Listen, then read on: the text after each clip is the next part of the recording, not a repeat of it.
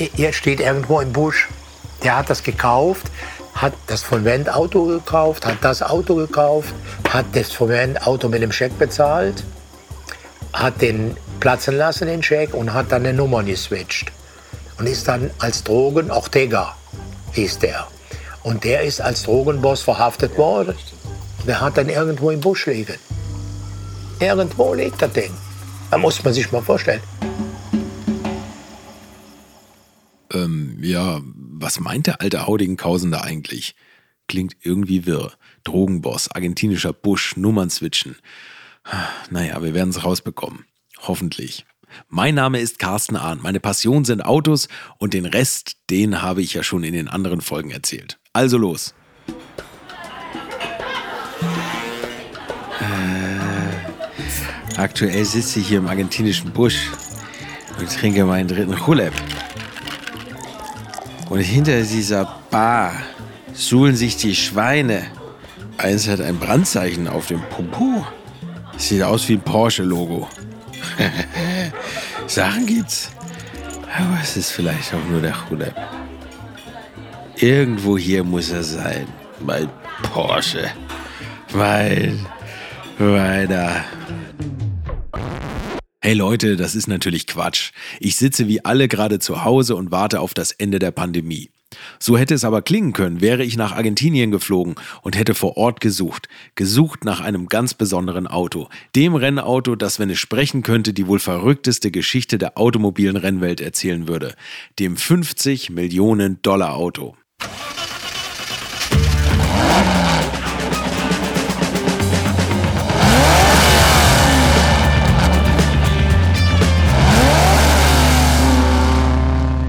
Also gut, dann mal los mit der Spurensuche. Was wir vermeintlich wissen ist, dass der letzte 917 von McQueen in Argentinien gelandet sein soll. Aber wie Sherlock Holmes schon sagte, nichts ist trügerischer als eine offenkundige Tatsache.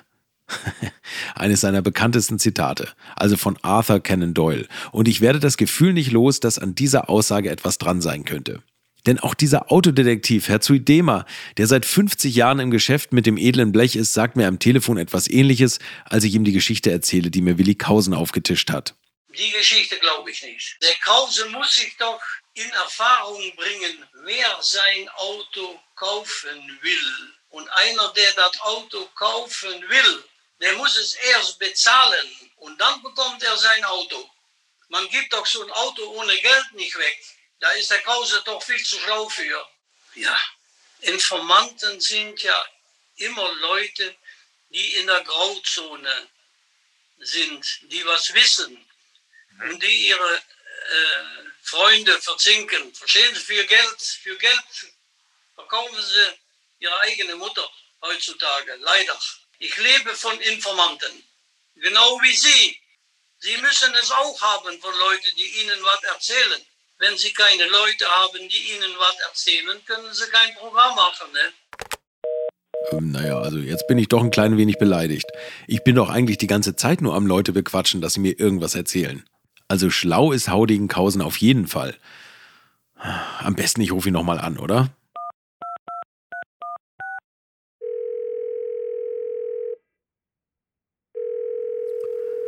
Hm, geht nicht ran. Komisch, sonst ist er immer gleich am Start. Man meint, er hätte das Telefon implantiert. Naja, dann anders. Was hat Kausen damals nochmal zu mir gesagt?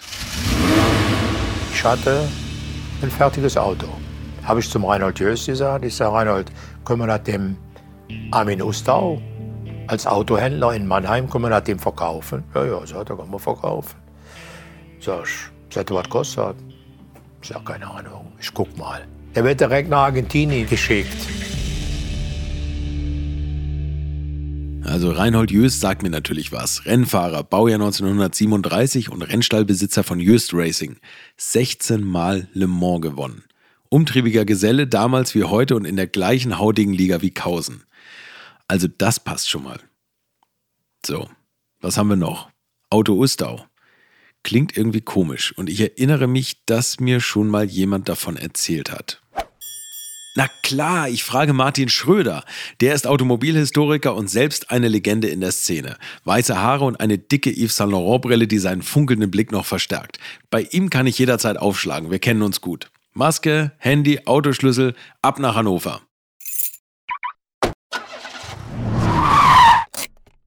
Martin Schröder archiviert eigentlich alles, was mit Reinhold Jöst zu tun hat. Und wenn Kausen den Wagen also wirklich besessen hat, dann ist es zumindest nicht unwahrscheinlich, dass Jöst und Kausen sogar auf genau diesem Wagen gefahren sind. Der letzte, der da noch war von diesen Autos, nachdem der Film abgedreht war, den hat ähm, Reinhold Jöst mit äh, und hat zu Blancpain gesagt, damit fahren wir jetzt 1000 Kilometer Buenos Aires. Oh, was? Blancpain? Wer war das denn jetzt noch gleich wieder, fragt ihr euch bestimmt. Ihr erinnert euch sicher noch, denn das ist der später verunglückte Rennfahrer und damals Mann von Rose Blancpain, die uns in der letzten Folge viel zum Film Le Mans erzählt hat. Aber es geht gleich los. Martin Schröder serviert erstmal Espresso und den Grappa. Salute! Er erzählt mir, dass Blancpain mehrfach in Le Mans mitgefahren ist, in den Jahren 72, 73 und 74. Und dass er der Manager von Joe Siffert, also der schlaue Schrotthändler und Autodealer aus der Schweiz, gewesen sein soll. 1971 soll er mit Siffert wohl so etwas wie eine Südamerika-Tournee absolviert haben. Unter anderem waren sie in Kolumbien und wohl auch mit einem Porsche 917. Wir gucken uns alte Fotos an. Hier sie an. Ach, das ist also der Paul Blancpain damals 1970. Ein junger Draufgängertyp mit herausforderndem Blick, Kippe im Mundwinkel, dazu im Rennanzug mit Galfaufnähern. Hat ein bisschen was von James Dean. Reinhold Jöst hat das Auto gekauft. Okay. So. Er hat es hinterher wieder verkauft. Also jetzt direkt vom Filmset. Okay. So.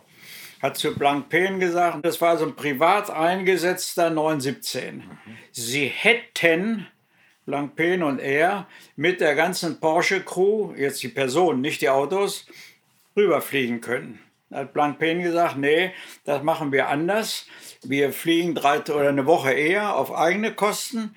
Und dann, er, er kann, Blancpain kann wohl Spanisch und hat da vor Ort aus dem Branchenverzeichnis Firmen angerufen, bis sie so viel Sponsorengeld zusammen hatten und sind damit gefahren und der Hauptsponsor war Auto Ustau. Also Auto Ustau aus Mannheim. Martin Schröder hat schon im Online-Register nachgeschaut. Die Firma gibt es seit 1991 nicht mehr.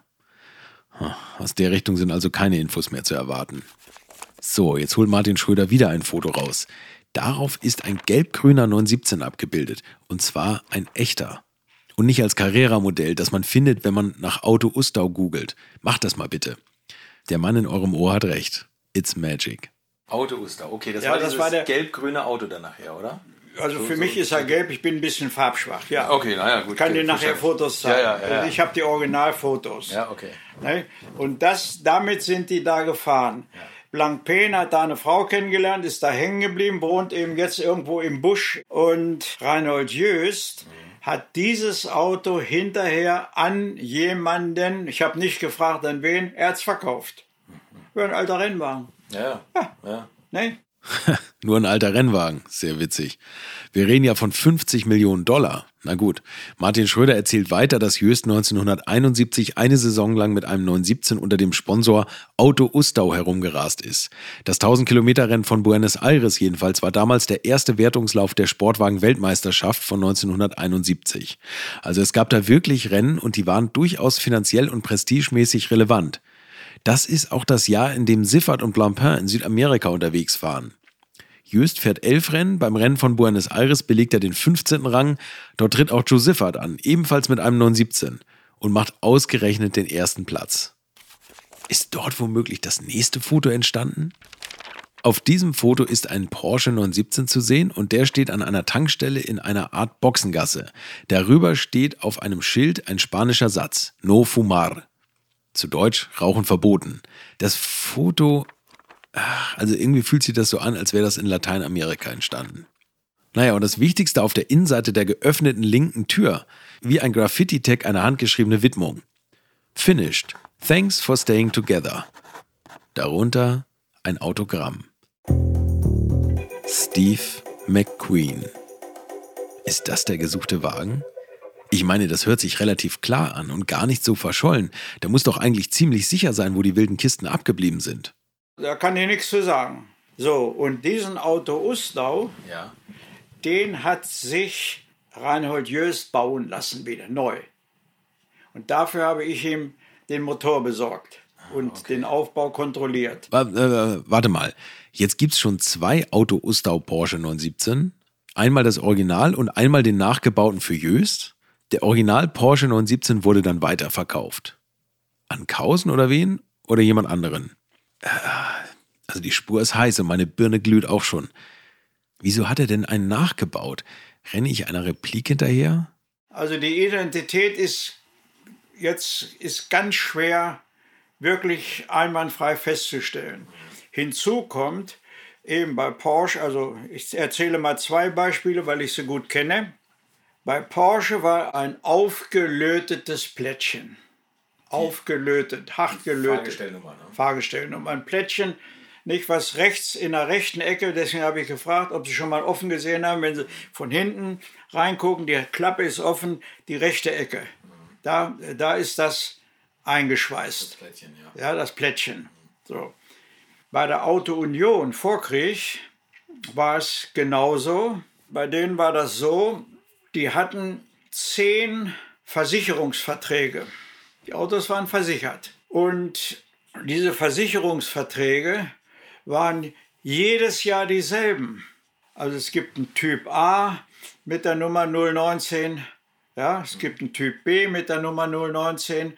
So, und wenn jetzt, jetzt wird ein Rennen gemacht und dann wurde der Versicherung gemeldet, der und der Wagen hat, die Nummer ist jetzt versichert und die ist für das Rennen aufgelötet worden.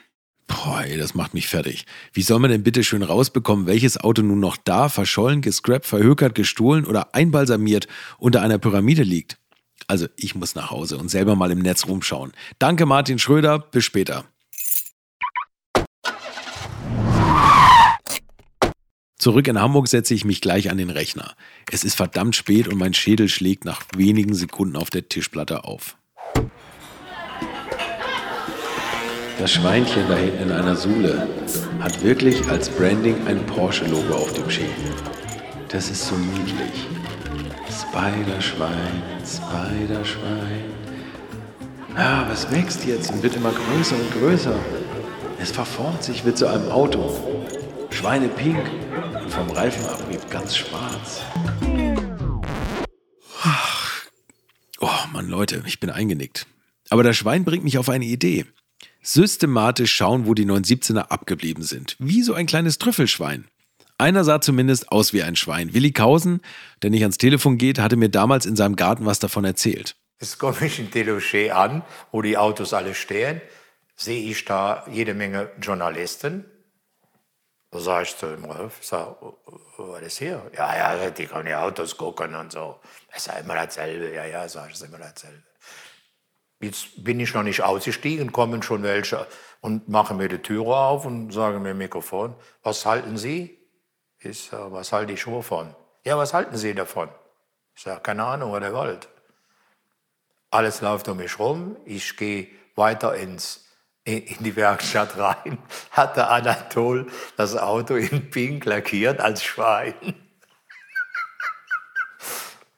Und die, alle Journalisten sagen zu mir, was halten Sie davon? Ich gehe zum Anatol, der in der Ecke sitzt und lacht. Designchef Anatol Lapin. Ihr erinnert euch, der mit den Spraydosen und dem Goldlack. 1971 ging die Sau in Le Mans mit der Nummer 23 an den Start. Und trotz des Schriftzugs der Trüffeljäger aus Zuffenhausen fielen die Reaktionen sehr gemischt aus. Ein Reporter brachte es auf den Punkt. Das Auto sei so hässlich, dass schon das Hingucken wehtue. Aber ich schweife ab und wollte doch eigentlich nur eine Liste mit den Autos machen. Ich meine, es sind 65 gebaut worden. So lang kann die Liste jetzt nicht sein. So, Konzentration. 3, 2, 1. Weiter googeln.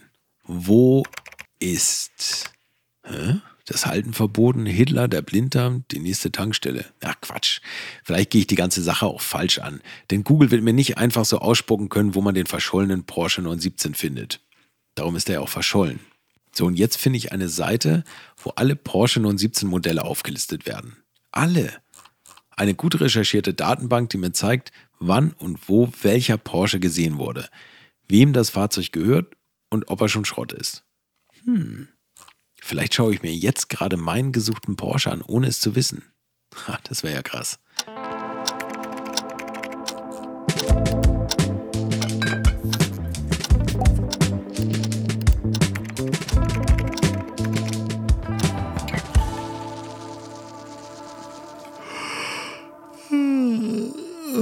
Oh, fertig.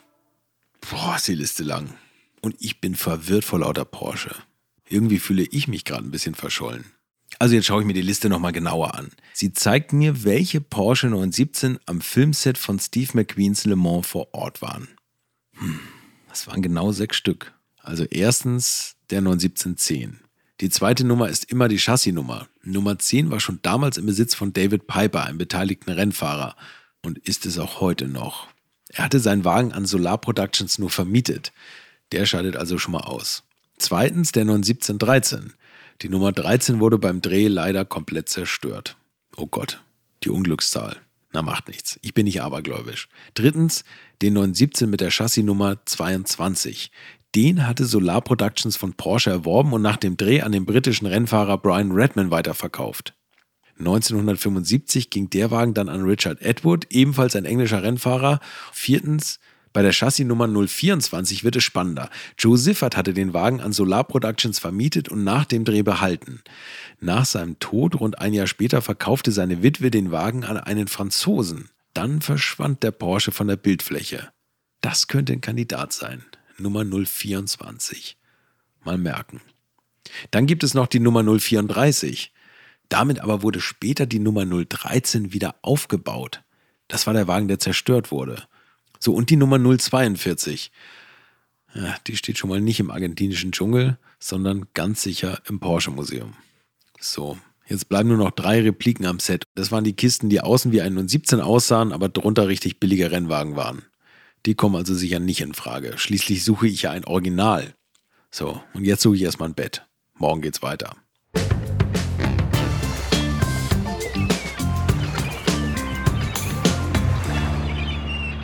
Moin, moin, mein Hamburg. Vorhin beim Café ist mir eingefallen, dass Hamburg einige Koryphäen hat, die sich mit der Suche nach alten Autos befassen. Und wie der Detektiv meinte, solle ich Informanten auftun. Und ich meine, Leute, die was Sachdienliches erzählen können, sind Informanten. Also ab ins Auto und zu Klaus Mierbach. Zu dem fahre ich immer gerne. Das ist ein Oldtimer-Händler und ein echter Auskenner, den ich auch schon länger kenne. Der handelt auch immer mal mit alten Mercedes und so.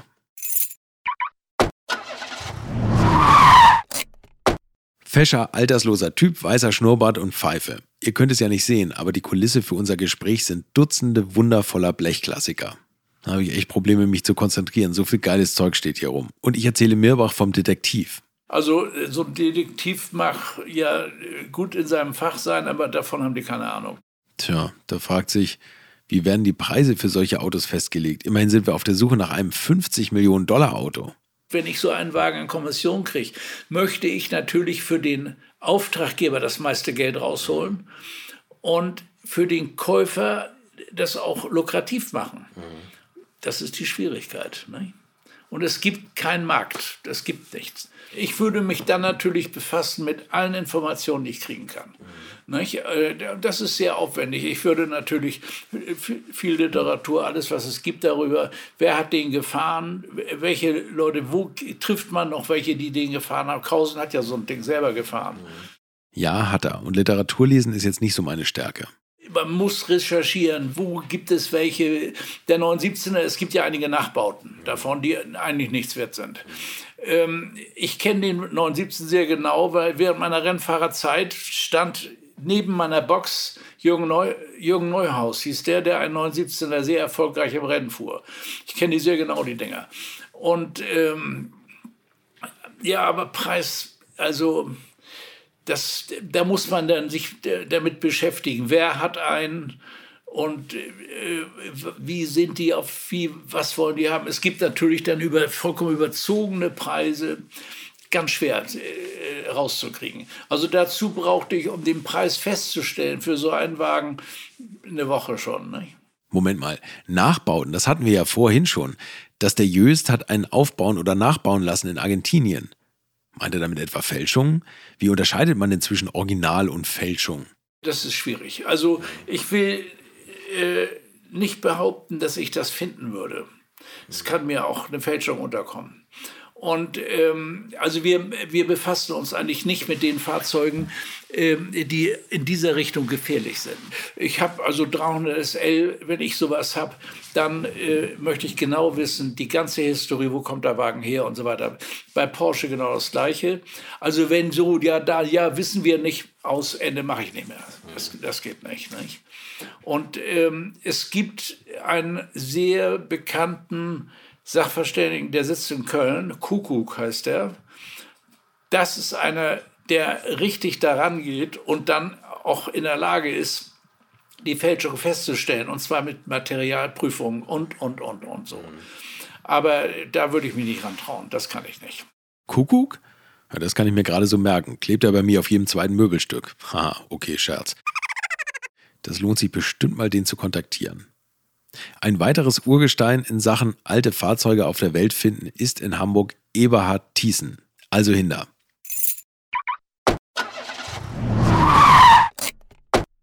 Wieder sitze ich in einer schicken Backsteinhalle und noch krassere Raritäten, hochglanzpoliert auf vier Rädern, stehen hier rum. Und dazu einige Vorkriegsautos und wenn man davor steht, staunt man immer, wie riesig diese Autos sind. Unfassbar. Mein Gott, muss das erhaben gewesen sein, wenn man damit früher über die Landstraßen gebollert ist. Ich frage Eberhard Thiessen gleich frisch heraus nach Kausens 917er. Da gibt es ja Fachleute drüber, die, die, es gibt auch Bücher über den 917. Mhm. Da steht jede Fahrgestellnummer drin und wo, äh, wo der Wagen geblieben ist, abgeblieben ist. Und äh, die haben in der Regel die Autoren, die solche Bücher schreiben, die haben gerade bei so einem wichtigen Wagen, das war ja der bekannteste durch den Film, äh, ganz bestimmt, auch schon genügend recherchiert. Und äh, wenn die das nicht wissen, wer kann das sonst wissen? Vielleicht ehemalige Mechaniker vom Werk. Äh, vielleicht ist der Wagen auch irgendwo mal verunfallt oder abgebrannt. So wie dieser berühmte Wagen von Platzheim, der auf dem Nürburgring mit dem 917er verbrannt ist, mhm. bei privaten Rennfahrten. Und jetzt zeigt Thiessen mir, dass ich das nämlich gar nicht so schlecht angehe mit meiner Suche. Ich glaube, so ein Auto kann man heute nur noch in Gegenden der Welt finden, wie Südamerika oder eben da, wo, wo Wagen zum Einsatz gekommen sind. Kuba, äh, da waren ja auch Rennen und äh, da sind einige Autos hängen geblieben. Also gerade jetzt bei Nachkriegsautos muss man ja nicht im Osten dann suchen. Und ja, ich wüsste jetzt so aus dem Stehgreif nicht, wie ich vorgehen würde. Also ich würde versuchen, Zeitzeugen zu finden. Jep, habe ich auch die mir zunächst einmal sagen würden, wie war das damals, als der Film zu Ende war? Wo gingen die Autos hin? Hat die Filmgesellschaft die angekauft für den Film und hinterher wieder verkauft oder den Leuten angeboten, die daran teilgenommen haben, den Schauspielern oder so? Wo sind die geblieben? Jawohl, Häkchen dran. Ne, oder sind die ins Werk gegangen? Und dann gibt es natürlich auch ehemalige Monteure aus dem Werk, die wenn, wenn, der, wenn die Wagen da wieder hingekommen wären, das hätten bestätigen können. Ich glaube, das ist Bedarf einer großen Recherche. Die Wahrscheinlichkeit, dass da jetzt ein Chassis noch irgendwo liegt von, von einem so wichtigen Auto, und das ist eigentlich die einzige Möglichkeit, ein ganzer 917 wird nicht irgendwo unbemerkt in einer Scheune sein Leben gefristet haben. Glauben Sie nicht? Nein, glaube glaub ich nicht. Es gibt natürlich immer mal wieder solche spektakulären Funde, wie vor drei, vier Jahren in Frankreich, wo man auf einer Farm unglaublich tolle Autos gefunden hat. Unter anderem auch den Ferrari California Spider von dem französischen Schauspieler Alain Delon, der als verschollen galt. Ja, da waren alte Gebäude, da standen die drin, der Mann war verstorben und die rotteten da vor sich hin. Aber das ist eben in der heutigen Zeit so gut wie nicht mehr möglich. Ne? Ich kann mir vorstellen, man kann vielleicht noch mal ein Getriebe finden und eine Hinterachse bei irgendjemandem. Oder man findet auch einen Rahmen, aber ein ganzes Auto, also unentdeckt, halte ich für sehr unwahrscheinlich.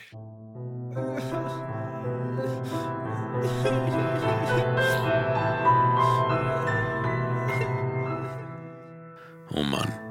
Aber dann erzählt mir Thiessen zur Aufmunterung noch eine mini kleine Geschichte über ein großes Auto, einen 600er Mercedes-Benz.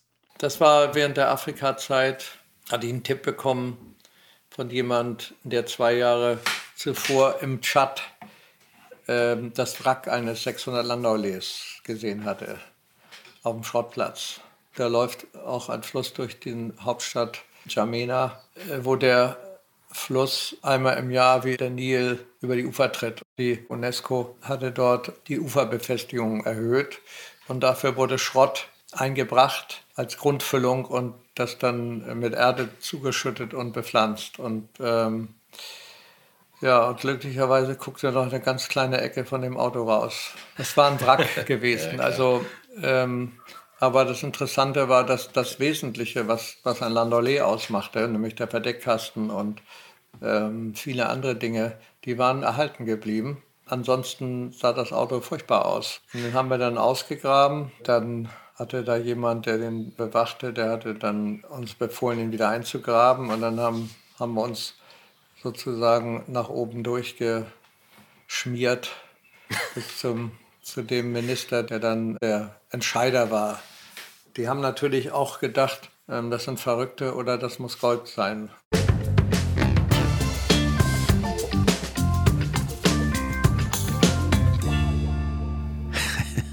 Ich muss gleich an die Bretterbau aus meinem Traum denken. Und dann ruft mich Martin Schröder an.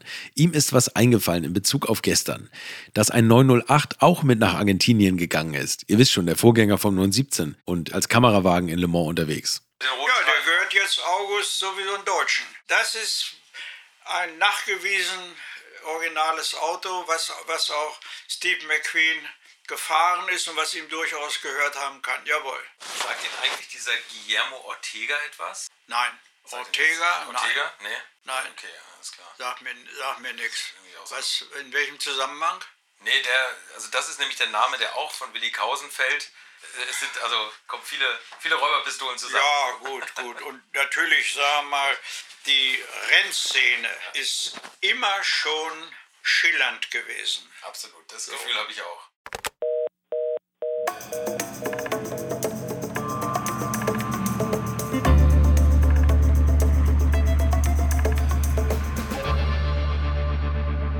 So, ich fasse zusammen. Wir haben vermutlich zwei 917er und ein 908 in Argentinien, die ein ähnliches Schicksal haben könnten. Ortega ist ein Drogenboss. Dann haben wir einen Sachverständigen Kuckuck, den wir aufsuchen sollten, und einen August Deutsch. Der Drogenboss kommt etwas später dran, denn das bedarf natürlich Vorbereitung. Also geht's in der nächsten Folge rund ums Sammeln. Vielleicht ist ja mein 50 Millionen Dollar Auto auch schon längst bei einer Auktion über den Tisch gegangen. Wer weiß? Dranbleiben und weiterhören hilft.